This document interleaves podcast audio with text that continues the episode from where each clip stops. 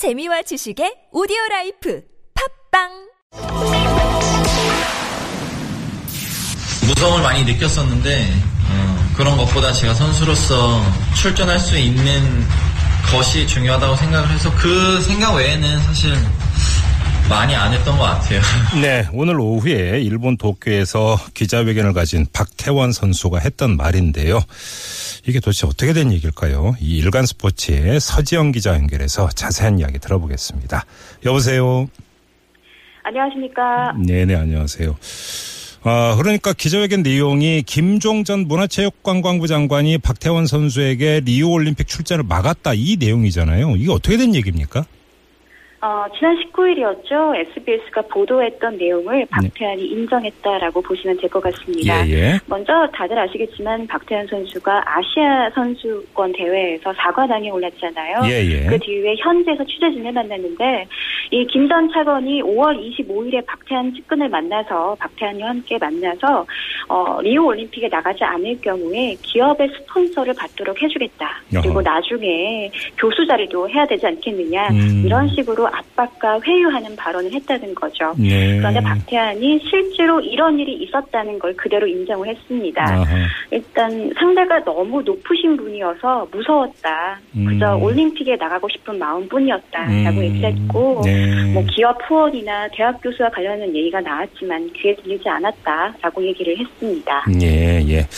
자, 김종 차관이죠. 자, 그런데 이 박태원 선수의 법률 대리인인 임성우 변호사하고 서지영 기자가 인터뷰 했었다면서요.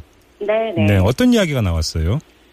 사실 임 변호사는 지난 5월부터 대한체육회 그리고 카스 어그 스포츠 그 중재재판소죠 네네네. 그리고 김종 차관 그러니까 문화체육관광부 사이에서 주류를 했었던 인물 중 하나입니다. 예. 그래서 당시에 있었던 상황을 제일 잘 아는 인물이기도 한데요. 음. 이런 얘기를 하더라고요. 아 내가 그때 이 박태환 건을 맡았을 때 주변에서 이런 얘기를 들었다고 합니다. 이길 수 있겠어? 주변에 저, 그 뒤에 정말 큰 힘이 있는데 아. 과연 꺾을 수 있을까? 이런 얘기를 참 많이 들었다고 해요. 이미 그, 실제로 예, 네, 어느 정도는 퍼져 있었던 얘기군요. 그렇죠. 음. 현장에도 음. 그 뒤에 박태환이 아닌 다른 힘이 있다. 그러니까 단순한 금지 사항이 아니다. 뭐 이런 분위기가 있었다는 뉘앙스를 전해줬었고요. 예.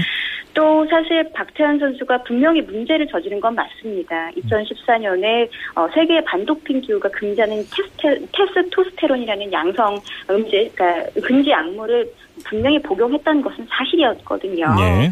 그런데 이게 이미 처벌을 한 번 받았던 거였잖아요. 네. 그렇기 때문에 어, 대한민국이 이 선수 이미 처벌을 받았는데 또 한 번 올림픽에 나갈 수 있도록 나갈 수 없도록 처벌하는 건 이중 처벌에 걸려요. 음. 때문에 박태환 측은 이런 카스, 그러니까 스포츠 중재 재판소의 판결에 따르면 어, 지난 리우 올림픽에 마땅히 나가 나갈 수 있는 자격이 있었던 거죠. 예. 하지만 대한체육회는 끝까지 박태환이 나갈 수 없도록 음. 그 허락을 해주지 않았고요. 네. 심지어 이 카스의 판결이 나고 나서도 좀 판결을 좀 미뤄달라. 음. 또 법원의 판결을 받고 나서도 카스가 판결이 나올 때까지 기다, 기다리겠다. 이런 식으로 계속 타이피를 미뤄왔었던 예. 상황이었습니다. 예. 근데 법률가의 시선에서 봤을 때는 문제가 있었던 거죠. 그러니까 이미 어, 한국에 있는 법원이 선수 자격이 있다라고 인정을 했는데도 그 밑에 있는 그 정보기관이 음. 그 법의 권고, 그러니까 판결을 받아들이지 않고 계속해서 미루는 상황, 초법적인 상황이 계속해서 반복됐다라고 예. 얘기를 했고요. 국가의 의사 결정 과정이 비합리적이다라는 걸 정말 느꼈다라고 얘기를 했습니다. 그 지금까지 이제 나온 이야기 또 취재한 내용에 따르면 당시 대한체육회가 상당히 박태환 선수에게 강경했었잖아요. 출전 안 네. 된다. 그러면 네. 여기에도 사실은 김종 전 차관의 입김이나 이런 게 작용한 건지 혹시 이것까지는 아직까지 밝혀지진 않은 거고요. 이게 참 재밌는데 네. 대한체육회가 스포츠 4대학 척결이라는 걸 2014년에 끄집어낸 적이 있었어요. 예, 예. 그러면서 이거에 따른 테스크포스 팀을 꾸리기도 했었었거든요. 네. 이 4대학 척결의 근데 그 바탕에는요. 아마 많이들 기억하실 텐데 박근혜 대통령의 참 나쁜 사람들이라는 발언에서 사실 시작된 것이다 봐도 그 무리가 없습니다. 문화체육부 국장과 과장 말씀하시는 거죠? 그렇죠. 예, 예. 그러니까 어떻게 보면은 최순실 게이트, 그러니까 최순실 씨가 사전 작업을 통해서 문화체육부의 그 고위 관계자에게 참 나쁜 사람들 뭐 이런 식의 음. 발언을 박근혜 대통령이 하도록 유도했다는 것이 현재 지금 여론의 분위기잖아요. 예, 예. 그런데 이런 거에 따른 그 일환으로 스포츠 4대악 척결, 그러니까 음. 스포츠 안에 있는 각종 비리 같은 것들을 모두 잡아내겠다라고 음. 했었었는데요. 네. 이런 작업이 벌어지면서 어떻게 보면은 약물을 했던 선수, 그러니까 음. 박태환 사건이 터졌고 그 본보기로 음. 어떻게 보면은 좀 김종차관이 어, 박태환의 그 리우 올림픽 행을 좀 강경하게 막았었던 것이 아닌가 유추해 볼수 음. 있습니다. 자, 그 러면 궁금한 게 김종전 차관은 왜 그렇게 박태원 선수의 그 출전을 막으려고 했을까? 이게 궁금해지는데 그 이유 좀 밝혀진 게 있습니까? 어떻게 보면 방금 말씀드렸다시피 박, 그 박근혜 정부가 내세웠던 4대학 근절 있잖아요. 예, 예. 최순실 씨가 그토록 원했었던 문화체육관광부의 어떤 나쁜 사람들을 없애기 위한 네. 어떤 분위기 마련 차원에서 음. 어, 박태환이 일종의 모범 사례가 된 것이 아닌가. 음. 그리고 2014년 던 것이 사실이었고 예. 여전히 톱스타기 때문에 그 본보기로 그 사례로 찍혔던 것이 아닌가 싶습니다. 음. 자, 그런데 더불어민주당의 송영길 의원이 오늘 자기 그 SNS에 올린 내용이 있는데요. 네. 이 박태원 선수의 부친으로부터 김종전 차관이 다른 선수를 밀고 있었다라는 이야기를 들었다. 이런 내용을 올렸거든요. 혹시 관련 내용 혹시 좀 확인해 보셨어요?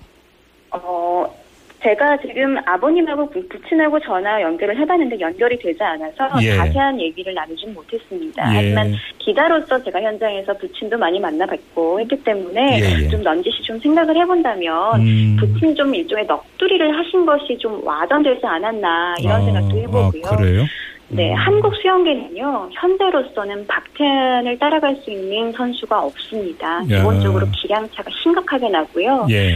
박태환이 사실상 은퇴를 하면 앞으로 10년 동안은 박태환의 대를 이을 만한 선수가 나타날 수 있을지도 의문인 상황입니다. 음. 때문에 김종차관이 어떤 선수를 타깃을 잡고 밀어주려고 했다? 그것도 어떻게 보면은 워낙 수신차와 기량차가 크기 때문에 아하. 밀어주려고 해도 밀어줄 만한 선수가 없다. 예. 라고 볼 수밖에 없습니다. 지금 서지영 기자의 말씀은 설령 김종 전 차관이 밀어주려고 했어도 기록이 안 돼서 출전 자격이 얻기가 힘들었다 이런 말씀이신 거죠? 그렇게 볼 수 있는 거죠. 네, 네. 이건 좀 사실관계로 좀 더 확인을 해보도록 하고요. 자, 오늘 말씀 여기까지 들을게요. 고맙습니다. 감사합니다. 네, 지금까지 일간 스포츠의 서지영 기자와 함께했고요.